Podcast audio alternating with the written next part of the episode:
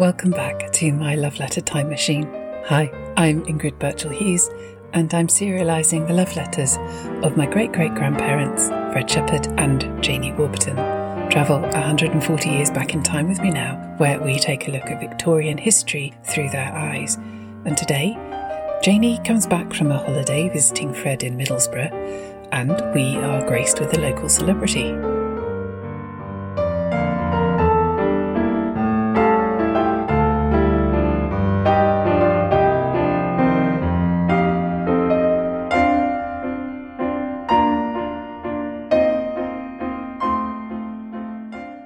Hello, and here we are with season four of the podcast.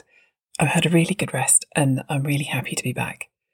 Before the break, you might remember that Janie had gone to Middlesbrough with her companions, Miss Smith and Annie Wortley, to visit Fred and to take her first look around what will be her future home.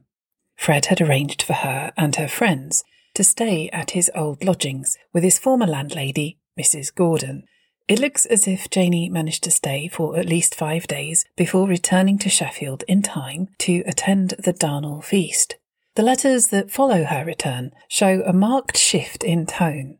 Both Janie and Fred seem to be aware that the end is in sight. It feels as if we are properly kicking downhill towards their wedding now.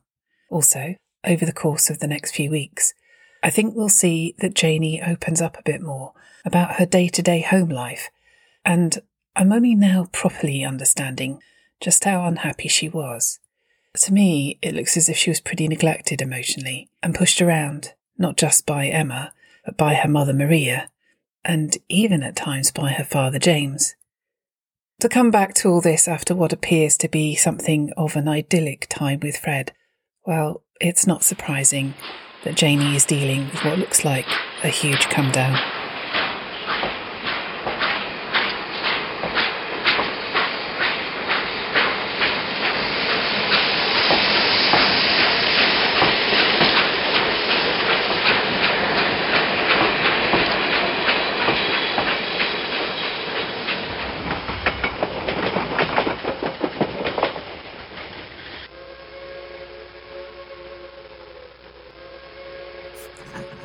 Darnall, July the 10th, 1882. My own darling husband. I arrived all safe at 20 to 6 in Sheffield. It was very hard to part again, love.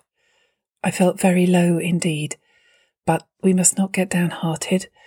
We shall soon be together forever, darling, so we will try to look forward to it and not think so much about the present. The ride was very pleasant, as pleasant as it could be under the circumstances. We had to change at Eaglescliffe, and then Mr. Marston got in with us and took care of us like a father. He is a very nice old man. We had to change again at Thirsk and at York. We had very comfortable carriages all the way. I have a feeling now as if I am not in the right place. I felt so settled, love, at Middlesbrough. We were wishing we could go back again when we got to Eaglescliffe. It has been a happy time, darling. I am writing this at your mother's. I caught the twenty past six train to Darnall. There was a great many people going. I felt nearly fit to faint, our carriage was so full. But I have got here all right, love, and they are all very well, your mother and all of them.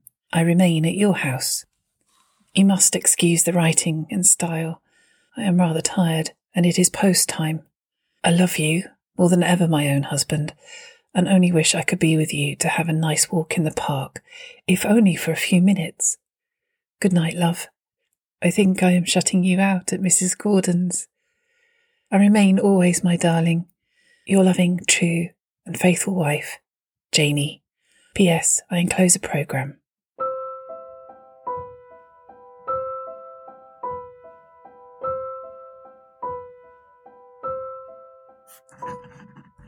The North Eastern Steel Company Limited, Royal Exchange, Middlesbrough, July the 11th, 1882. My own darling wife, I was very glad to receive your welcome letter this morning, love, and so glad to know you arrived all safe. I am pleased to hear you had a pleasant ride and wish I could have gone back with you, my darling. It would have then been very pleasant. I feel very thankful to Mr. Marston for taking such good care of you and pleased that you had good carriages. The feeling you have, love, that you are not in the right place, I can quite understand, for I have the same feeling very strongly that you are not in the right place. Your right place is here, love, with your own darling husband. I am glad that you've had such a happy time, love, here, and am looking forward to an even happier time in the near future, wifey. I am glad to hear that they are all well at our house, love. They would be rather surprised to see you then, I think.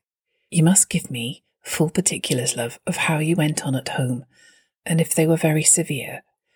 I hope they were not, my darling, or else that I could be there with you to bear it for you. Oh, my darling, it is so lonely here now you are gone. Last night there was no Janie to welcome me, and this morning too. I miss you more than ever, my darling wife. I think I could not settle anywhere unless you were with me and feel the old unsettled feeling again. Last week, I thought Middlesbrough was a very desirable place to live, but this week I think it is awful. Just fancy, love, getting tea by myself after having had it with you last week. I wish next Thursday was to be the great day, wifey, and I should have you back again. But I will not distress you, darling, with vain wishes. It will not be long now.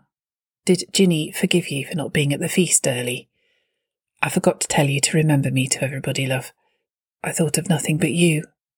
I remember last week at this time we were at Saltburn, my darling. It was glorious, love, wasn't it? I thank you very much, love, for the programme of the sports, and remain your loving, true, and faithful husband, Fred.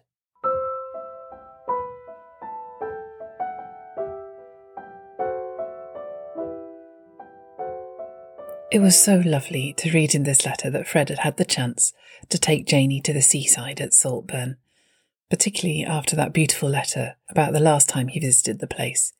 You might remember that he almost got cut off by the tide in a moment of distraction and ended up having to wade back to shore.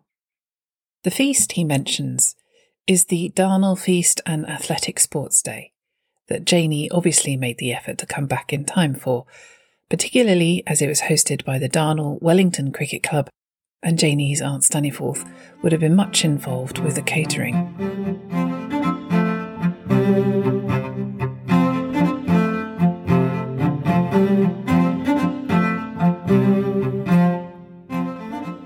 Darnall Feast seems to have always been held on either the first or second week of July, Sheffield Parish Church, which became Sheffield Cathedral in 1914, is dedicated to St Peter and St Paul, and their feast day in the Anglican calendar is the 29th of June. So I'm wondering if the Darnall feast commenced on the first available Monday after the Saint's Day. There are reports of the feast in the newspapers going back to 1820. It was a very popular event, regularly attracting between two and a half and three thousand visitors every year. Many came for the sports, and many came for the gala and dancing held after, that would go on into the late hours. This year, it would appear that many visitors also came for a glimpse of a local celebrity. The report for the feast held this year appeared in the Sheffield Independent on Tuesday, the 11th of July, 1882. I love how much it gives a flavour of the local event, and you'll be able to spot Canary Thief and suitor to Ginny Reckless, David Craven, getting a mention. Darnall Athletic Sports.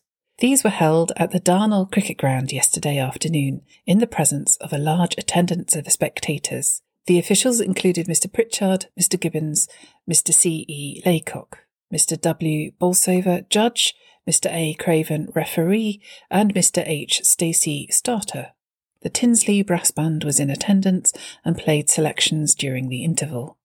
The first event consisted of a parade for the neatest costume, which was won by a youth named G. Webster, dressed in black satin drawers and a white vest trimmed with lace. The results of the succeeding events were as follows 120 yards for members only, first place Herbert Hobson, second place David Craven. The article goes on with the results of the 440 yard race, the one mile open, the running high jump, 200 yard hurdles, the veteran race for men over 40, the one mile walking race. This race was looked upon with great interest on account of the local lad made good, George Littlewood, who just a couple of months before had become the world champion walker. There was also a boar gathering race, several steeplechases incorporating hurdles and water jumps, throwing the cricket ball contest, and the quarter mile egg and spoon race, which was rather pleasingly won by the local curate, the Reverend Depledge, who you might remember Fred having mentioned occasionally. The prizes were distributed to the victors by Mrs. A. Craven, and the article finishes saying the sports were a great success and the successful arrangements reflected credit on the officials.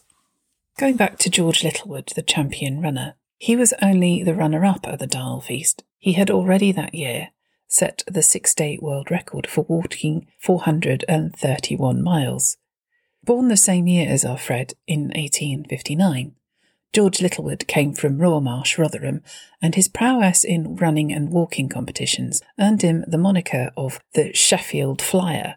He became one of the sporting superstars of his age, and later, in 1888, in Madison Square Garden, New York, he won the six day long distance running race and set another record at 623 and three quarter miles, which wasn't beaten for another 96 years.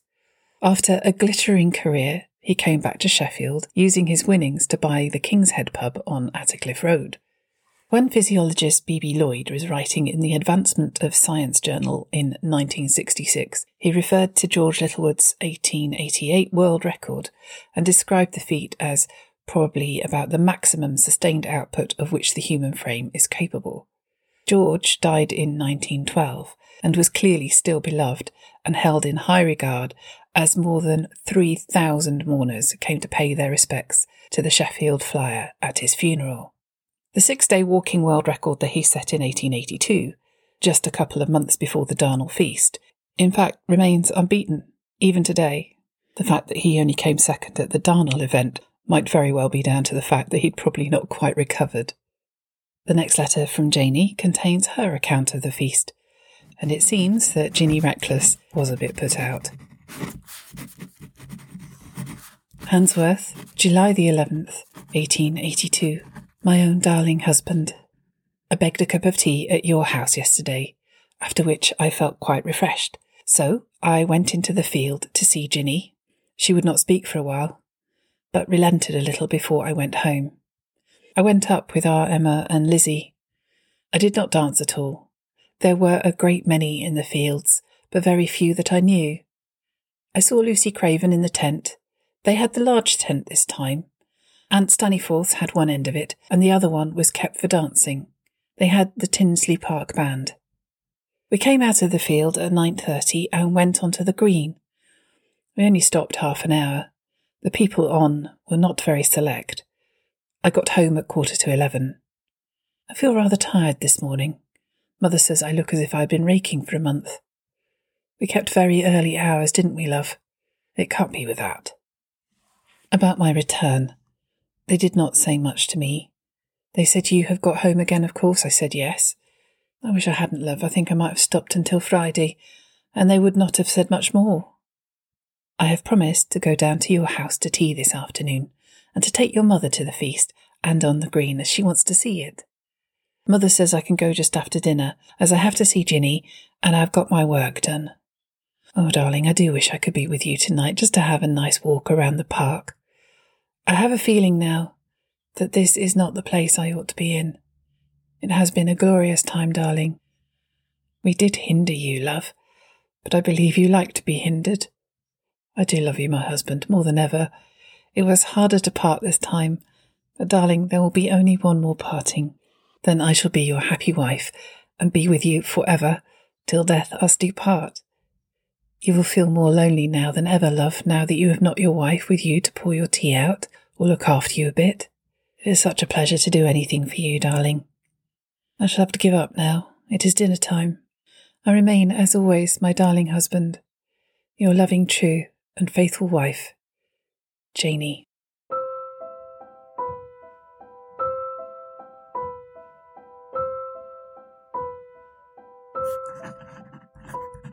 Royal Exchange Middlesbrough, the North Eastern Steel Company Limited, July the 12th, 1882. My own darling wife, I was very pleased to receive your loving letter this morning. I am glad to hear that you did not dance, love, but hope that you did not debar yourself of any pleasure by doing so.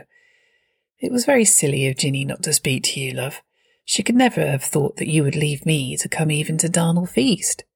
I suppose the long journey would knock you up, love. It could not have been the late hours altogether, because you looked all right other mornings. I am glad they did not say much to you, darling. I'm very sorry now that you left before Friday. Mr. Cooper went to Sheffield this morning, and I could have been with you this afternoon and tomorrow afternoon as well. But it will not be long now before you are with me altogether, my darling. I wish I could have taken tea with you last night, love, and gone on the green with you as well. It would have been like old times. I do feel lonely, darling, without my little wife to look after me. But I shall have her soon, and then I shall look after her as well.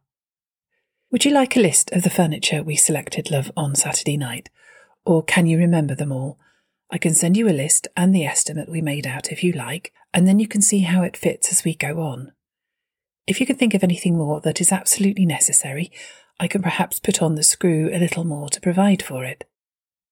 With reference to the cake boxes and cards, will you let me know how many we shall want, and then I can arrange for them. I suppose to the ordinary people we shall not send cards, shall we? I wish it was over, darling, the great day, and we had got nicely settled down. My darling little wife and me. And then we might have a little quiet happiness. I remain, my darling wife, your loving, true, and faithful husband, Fred.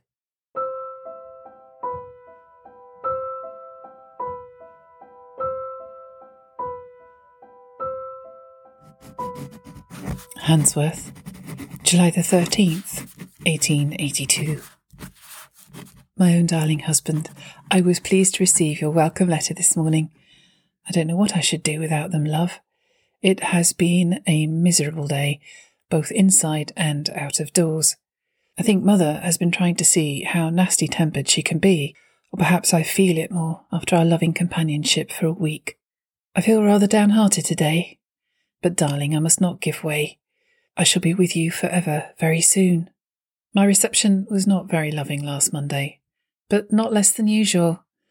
They never asked how I was, they only said what I told you, I felt it very much, just coming from you. I thought I would keep it to myself, love, but now it feels as if I can't this afternoon. They don't give you credit for any feeling at our house. But, darling, I will not trouble you about these little things. I will look forward to the happy future. I shall not have long to be at home now, love. I have reckoned the weeks. It will be thirteen weeks today to the great day. Then I shall be your happy wife. I do feel sorry I did not stop until tomorrow, especially as you could have had two half days. I went down to Darnall on Tuesday, but it turned out very wet. I went up to see your mother. It was not fit to take her down to the Wellington, and there was no dancing. She seems very well indeed at present. They knew I was coming home last Monday. Louisa saw our Emma in the afternoon, so she told her. Mother went down to Darnall on the Sunday. She was not going to disappoint her. I was very pleased she was so obliging. Last night it was a nice night, so I took your mother on the green. She wanted to see them dance. I kept my promise, darling. I did not dance with anybody but girls, not even with Henry. I did not feel I debarred myself of any pleasure. It is not much without you, darling. This is the week of depression Mr. Banks said we should have. I felt leaving you this time more than ever, my own husband. But we shall soon be together, love, so I won't despair. I wish you could have been with me last night, love. I should like a list of the furniture we selected, love. I will tell you on Sunday how many cake boxes and cards we shall want, darling. I wish we were nicely settled, love. But we shall be soon, and we shall be quietly happy. I remain, my darling husband, your loving, true, and faithful wife, Janie. Royal Exchange, Middlesbrough, the North Eastern Steel Company Limited, July the 14th, 1882. My own darling wife, I received your welcome letter this morning, for which I thank you. I am sorry, love, that you should have had such a miserable day. I am sorry, too, that your mother should be so nasty with you, darling, for I am sure you never gave her cause for it. Perhaps it is the contrast, love, as you say, between last week and this that has had a little to do with it. You must not get downhearted, my darling, for you will soon be my little wife, and then there will only be me to be nasty with you, and I know you will not mind that, will you? You must think that it will not be long now, and then you will be happy. You are right, love. They do not give you credit for much feeling. Everybody seems wrapped up in self. Did your mother receive my letter? What did she say about it, love? I am glad you took my mother out, love. It would do her good to get out a bit. I suppose she would want to dance, didn't she? It was so good of your Emma not to disappoint your mother. That is the first time on record, I should think. I am pleased you kept your promise, darling, but I never expected you would break it, wifey, for I have implicit trust in you. I expected you would feel leaving here very much, love, this time, for we were so happy. But we shall be even happier when we are married, darling, for then we shall not be tormented with the thought of parting. I intended giving you a list of the furniture, love, but I have not had time. I will send it to you on Sunday. I also intended giving you a good long letter today, love, but we have been so busy that I could not screw one in. We've had almost a hundred letters today. It is now eight o'clock, and I have not had any tea, so you must excuse me. I remain, my darling wife, your loving, true, and faithful husband, Fred.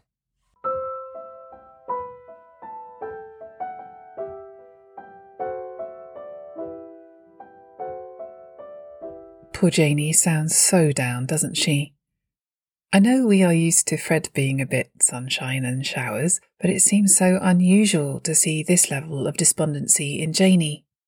Next week, Janie seeks distraction from her sadness by going on a picnic, and everyone seems rather worried about Ginny Reckless.